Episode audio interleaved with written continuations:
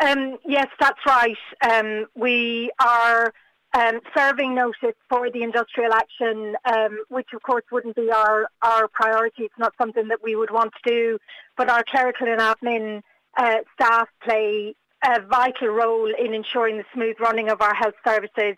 And um, they're always the first targeted by senior management um, in relation to the likes of the moratorium on, on recruitment, etc. And we just feel that it's time for our members to actually uh, stand up to management and stick up for their rights. And how much how much of an effect, Michelle, is this going to have on services in Sligo and across the northwest?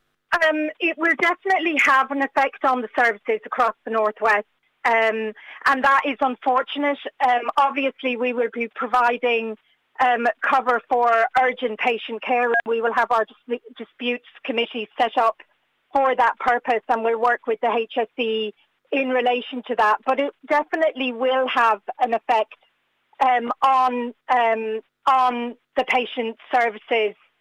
Um, initially, we will be withholding um, statistics and KPIs dealing with um, non-cooperation with financial management systems, for example, um, no voluntary working outside of the contracted hours.